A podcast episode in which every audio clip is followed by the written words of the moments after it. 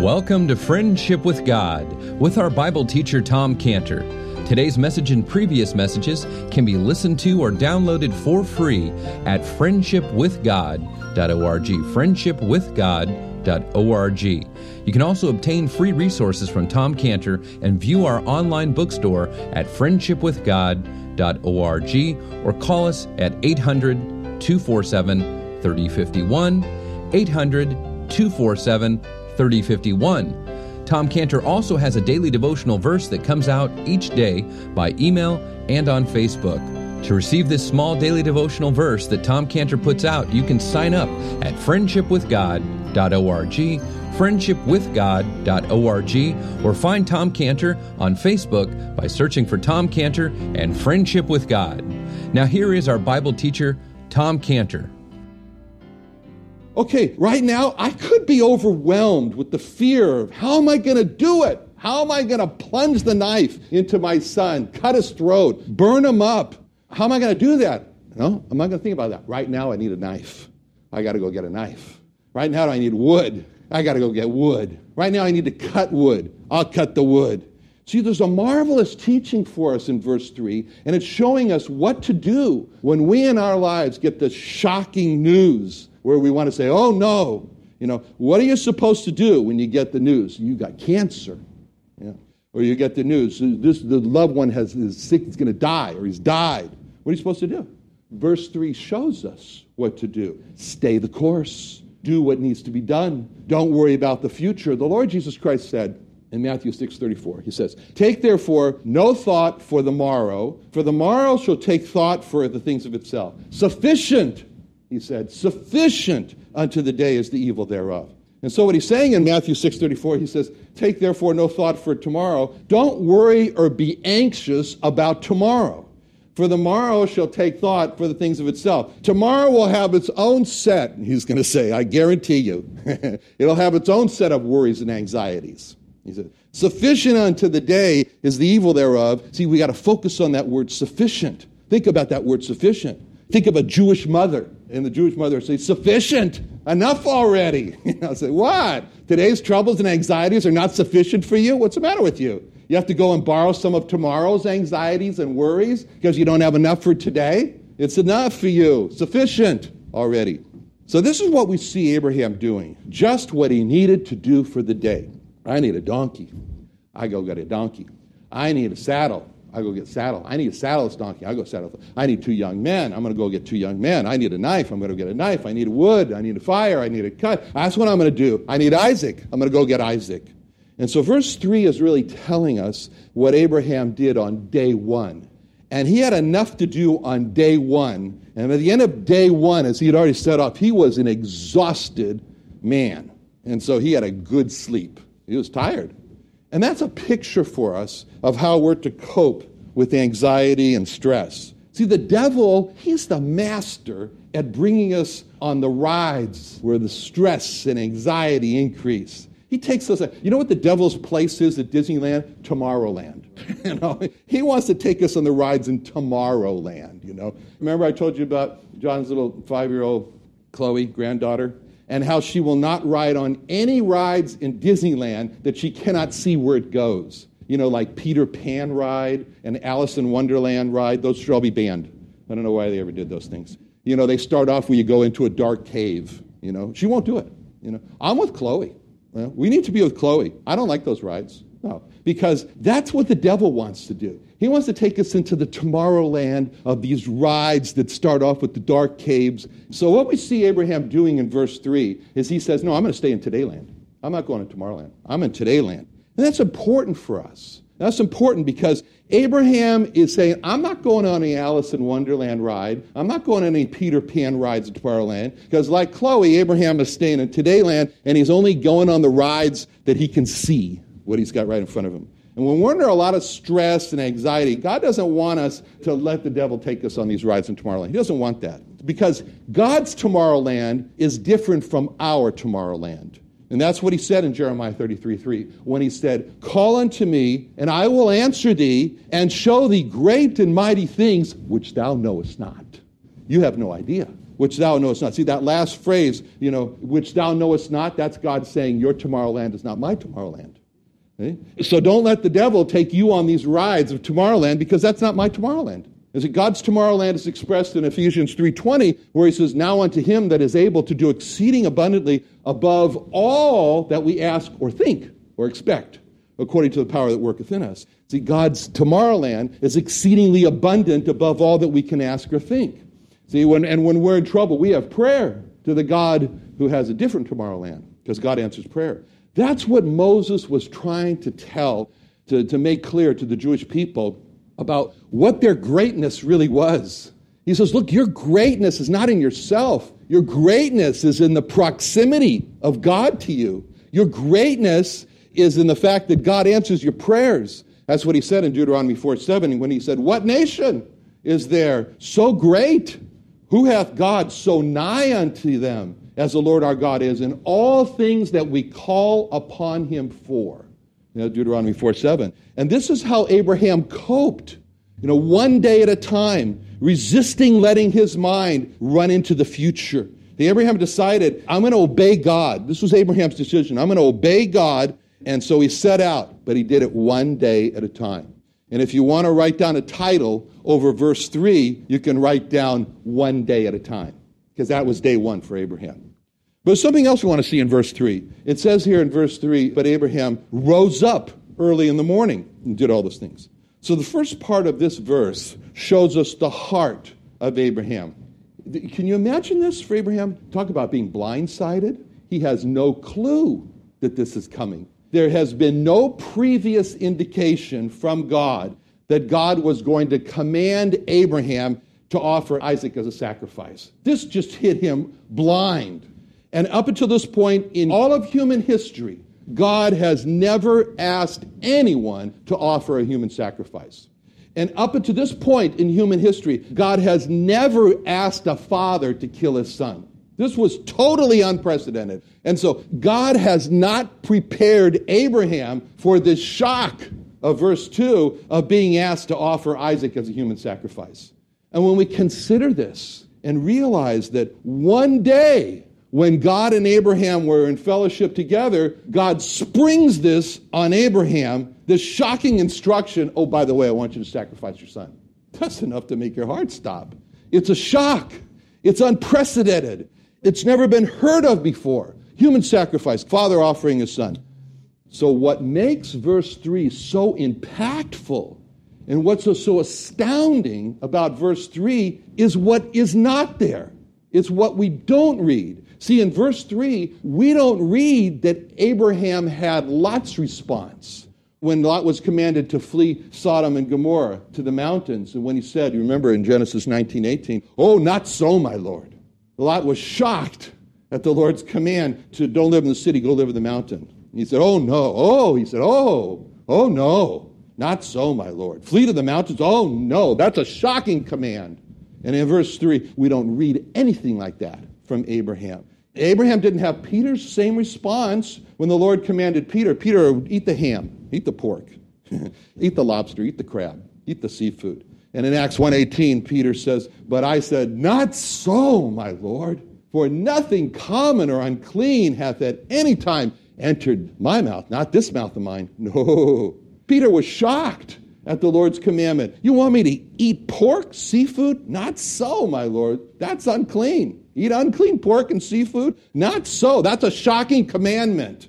That's a shocking command. Just look at this mouth of mine, Lord. Nothing common or unclean is, hasn't gone in. You want to ruin my record? How much less shocking are the commands to don't live in the city, go to the mountains and live, and eat the unclean pork and the seafood than to Abraham, offer your son as a burnt offering? And with those commands, we saw what these verses tell us of the resistance verses against God in Genesis 19 18 and Peter in Acts 1 11 8. See, those commands, we have the complaining and the arguing to God in those verses, Genesis 19 18 and Acts 11 8. Those are complaining verses, those are arguing verses. And that's what makes Genesis 22 3, the verse we're studying here, so remarkable because there's no resistance on Abraham's part. It's so remarkable, verse 3. There's no complaining. There's no arguing. Jews are very good at complaining. They're very good at it. I told you I went to my Dr. Goldberg, and he listened to my heart, and he said, "Oh, you have a murmur." I said, "That's okay. My people are known for that." but not Abraham. He's not murmuring. He's not complaining. He's not arguing. And Abraham doesn't say, "Oh, not so, my Lord. Not Isaac as an offering." He's not being commanded to make this terrible sacrifice of not living in the city, but instead live in a mountain. And Abraham's being commanded to make the sacrifice of his son as a burnt offering. And in verse 3, he's not complaining, he's not arguing. He's not being commanded to make the sacrifice to eat a ham sandwich and a lobster, such a sacrifice. But he's being commanded to make the sacrifice of his son as a burnt offering. And in verse 3, he's not complaining or arguing. See, paralleling the absence of Abraham's complaining and arguing in verse 3 with Lot's and Peter's complaining and arguing in Genesis 19 19 and, and Acts 11 8, it drives us to write down another title over verse 3. And the title is Abraham did not complain or arguing. What am I complaining and arguing about? Having to sacrifice his son as a burnt offering didn't make Abraham complain and argue. And what do you and I have to do that makes us complain and argue to God? See, none of us have been asked to sacrifice our son, our child, as a burnt offering, so we have nothing to complain or argue to God about. So it's a real challenge for us, verse 3, to not complain and argue with God about what he wants us to do. And we look at verse 3 and we see that it doesn't say anything at all. That's the astounding part about verse 3. There's no mention of the not so. I've waited a hundred years for the son. You had me give up my other son, Ishmael. You can't take my only son who I love. You can't take him away from me. You can't have me sacrifice my son as a burnt offering. That's not right. It's not fair. Ask me for animals, I'll give you a thousand. Sacrifice them. Not my son. That's over the top. Walking with you only goes so far. But sacrificing my son, that's too far. See, he's not saying any of that. We don't read any of that. To the contrary, verse 3 starts off fine. Abraham rose up early in the morning we could rewrite, we could put something in front of verse 3. Instead of complaining and arguing, Abraham rose up early in the morning. Abraham rose up early in the morning and got right to work to prepare to sacrifice his son as a burnt offering. So the fact that verse 3 specifically, after Abraham was commanded to sacrifice his son, that he didn't even sleep in that morning. He says, You know, this is a good morning to sleep in. I could use the extra rest. A little stressful yesterday. He doesn't do that. Right away, he's up early in the morning. And it shows how eager Abraham is and engaged he is to do the will of God, even if it meant to sacrifice his son. That's the heart of Abraham. That's the heart of Abraham. That's the heart that God loved in Abraham. And all does not mean that Abraham was some insensitive person that had no feelings. He was deeply troubled. You bet. He was deeply distressed we had already seen this in the previous chapter, uh, how deeply in trouble Abraham was when God had asked him, just go ahead and do everything that Sarah is demanding you to do to send your son and Hagar into the desert of death. When we read that in Genesis 21 11, 13, it says the thing was very grievous in Abraham's sight because of his son. How much more grievous this is because God's asking him, You do the killing and the burning. And God said unto Abraham, Let it not be grievous in thy sight because of the lad and because of thy bondwoman. And all that Sarah hath said unto thee, hearken unto her voice. He says, he says, just do everything she said. For in Isaac shall thy seed be called. And also the bondwoman, and I'll make a nation. Bondwoman, I'll make a nation because he's thy seed. But as soon as Abraham knew that God wanted him to do what Sarah had demanded, we read the exact same thing as we saw here in, saw in verse 3. No complaining, no arguing. As a matter of fact, it's exactly the same words in Genesis 21 14. And Abraham rose up early in the morning and took bread and a bottle of water, gave it unto Hagar, putting it on her shoulder and the child, and sent her away, and she departed and wandered in the wilderness of Beersheba. So, just as in verse 3, we saw Abraham did not go into the Alice in Wonderland and the Peterland rides into the dark cave of the future. He stayed in today land, and just like we saw in verse 3, Abraham is there, and he's got his checklist there in the previous chapter. Get Hagar and Ishmael. Check. Get bread. Check. Give bread to Hagar. Check. Give the bottle of water. Put it on her shoulder. Check. See? Get the bottle. Oh, all that stuff. See? Send them away. Check. And again, Genesis 21 14 shows us that Abraham kept from going crazy from what was going to happen in the future to Hagar and his son because he stayed focused on what he had to do immediately to obey God. See, that's so important. And this is exactly what the prophet Ezekiel did during a very disturbing time in Ezekiel's life. This was maybe the most disturbing time in Ezekiel's life. It was so disturbing that this time actually resulted in the death of his wife. And this was a very disturbing time for Ezekiel when his wife was fighting for her life. And during this time, when his wife was fighting for her life, God commanded Ezekiel to don't neglect your role as a prophet. Do your role as a prophet and speak to the Jewish people. And he said, in the morning. God said that way. He says, You speak to the Jewish people in the morning. So Ezekiel is faced with the dilemma of what to do. Morning comes. Ezekiel doesn't know.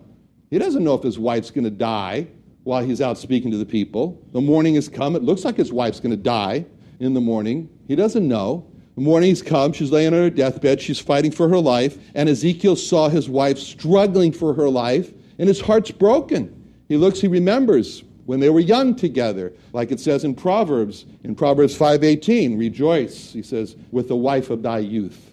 And that's Ezekiel's wife of his youth right there. So the morning approaches, and Ezekiel becomes more and more torn. And would he spend the morning with his wife, the wife of his youth, who's dying on her bed? Or would Ezekiel do as God commanded him and speak to the Jewish people as a prophet that morning? See, would Ezekiel put God on hold and said, oh, you know, I got something a little bit more important right now. My wife's dying. I'll come back to you.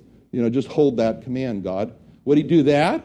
And spend the time with his wife? Or would Ezekiel do as God commanded him that morning, go speak to the people? There's a great struggle for Ezekiel. And what did Ezekiel decide to do? You turn to it, Ezekiel 24 18. Ezekiel writes down for us in Ezekiel 24 18 what I decided to do when I was in that dilemma. What I decided. So, he says, I spake unto the people in the morning.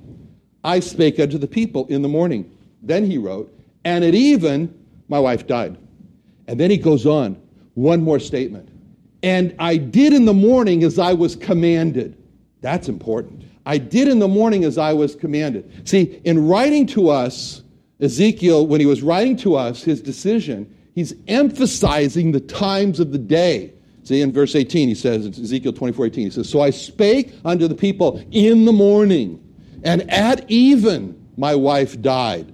And I did in the morning as I was commanded. See, by emphasizing to us at even, and by emphasizing to us twice in the morning when he obeyed God, he's telling us, Ezekiel is telling us, is look, when the morning came, there's something I knew and something I didn't know. What did I know? God wanted me to go talk to the people. What did I not know? If my wife would live through the morning. So he says, I knew that I was being commanded by God. Look, you're my prophet. You go speak to the Jewish people. So when the morning come, Ezekiel's saying, I had no idea if my wife was going to live or die in the morning. For all he knew, my wife's going to die in the morning. My wife's going to die while I'm out there preaching. So when that morning came, Ezekiel was faced with this great decision of what to do in the morning. That morning, as Ezekiel looked at his wife dying and looked at the command of God to go that morning and preach, and he says, I want you to tell you what I did. So he says, So I spake unto the people in the morning. And so in this first part of Ezekiel 24 18, Ezekiel is saying what he decided to do. He's saying, I considered my wife dying on her bed, and I considered God's command for me to preach, and I made my decision. I went and spoke to the people in the morning. Now, Ezekiel could have added, and when I left home to speak to the people in the morning, I had no idea if that would be the last time I'd see her alive or not. I had no idea when I came back if my wife would be alive when I came back from preaching to the people.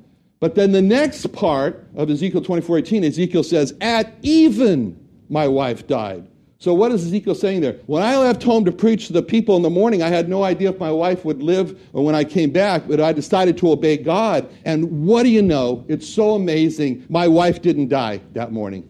God kept her alive until the evening. God kept my wife alive all throughout the morning while I was doing what God commanded me to do, which was to preach to the Jewish people, so that when I got home from preaching, my wife was still alive. That's what he's saying. As a matter of fact, when I got home, I got to sit with my wife until the even when she died. Now, that's the tender mercy of God. That's the mercy of God to keep my life alive in the morning while I was obeying God's commandment to preach so I could be with her. We had a wonderful time together. And then she died. God was, in essence, saying here, and Ezekiel is saying to us, if you would step out, he says, Can I give some advice, people, this morning? Ezekiel would say, God is really saying, You take care of my work. God said to me, You take care of my work, I'll take care of your wife. Kept her alive. And then again, emphasizing this, the timing, he says, So I spake unto the people in the morning, and even my wife died, and I did in the morning as I was commanded. And what he's saying that, he's saying, Isn't that amazing?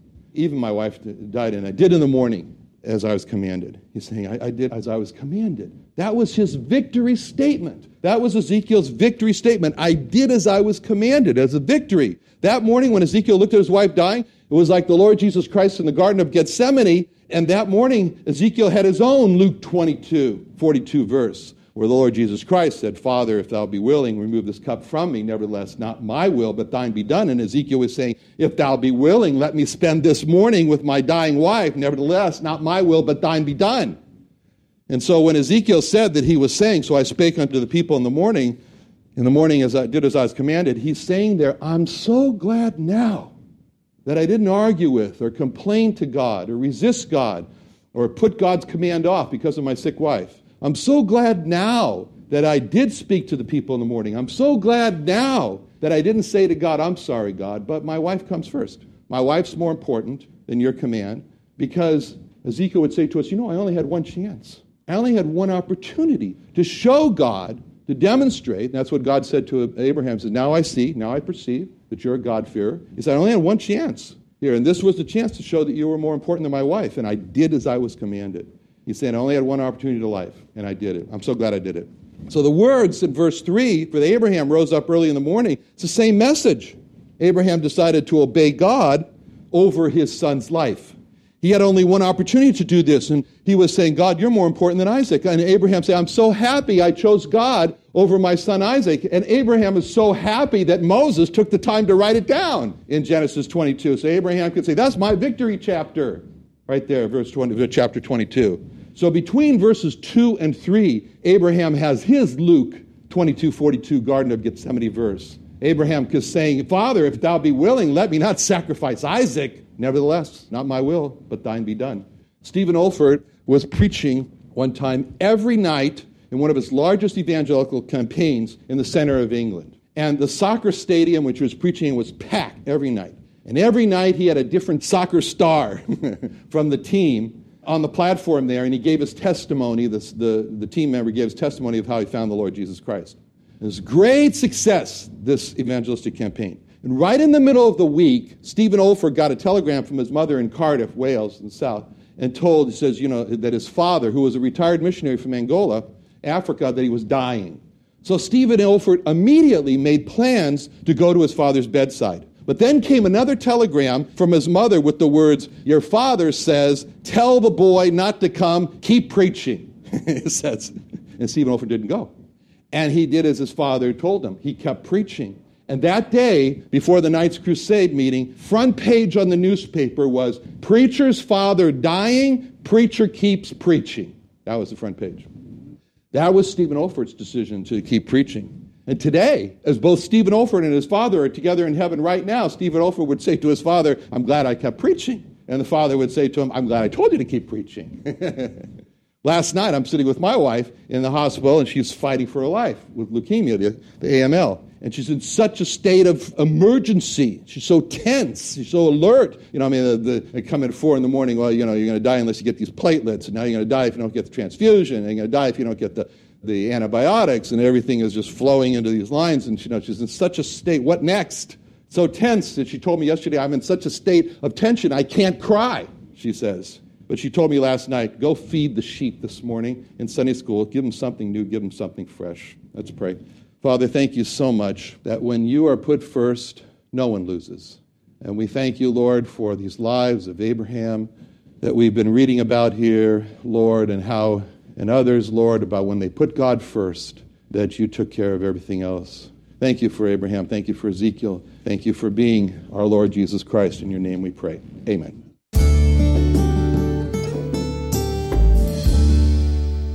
Another wonderful day studying the Bible with our Bible teacher Tom Cantor here on Friendship with God. Don't forget that today's message and previous messages can be listened and downloaded for free at friendshipwithgod.org. Friendshipwithgod.org. You can also go online to find free resources from Tom Cantor and our online bookstore at friendshipwithgod.org. You can also find Tom Cantor on Facebook, and you can also go to friendshipwithgod.org to sign up for his daily devotional verse. Now, Tom Cantor is also the founder of Israel Restoration Ministries. You can visit that website at israelrestoration.org. Or you can write Tom Cantor at P.O. Box 711 330, P.O. Box 711 330, Santee, California. That's S A N T E E, Santee, California 92071. Or you can email Tom Cantor at friendshipwithgod.org. Tom Cantor at friendshipwithgod.org. Or for more information about Tom Cantor and Friendship with God and Israel Restoration Ministries, call us at 800 247 3051.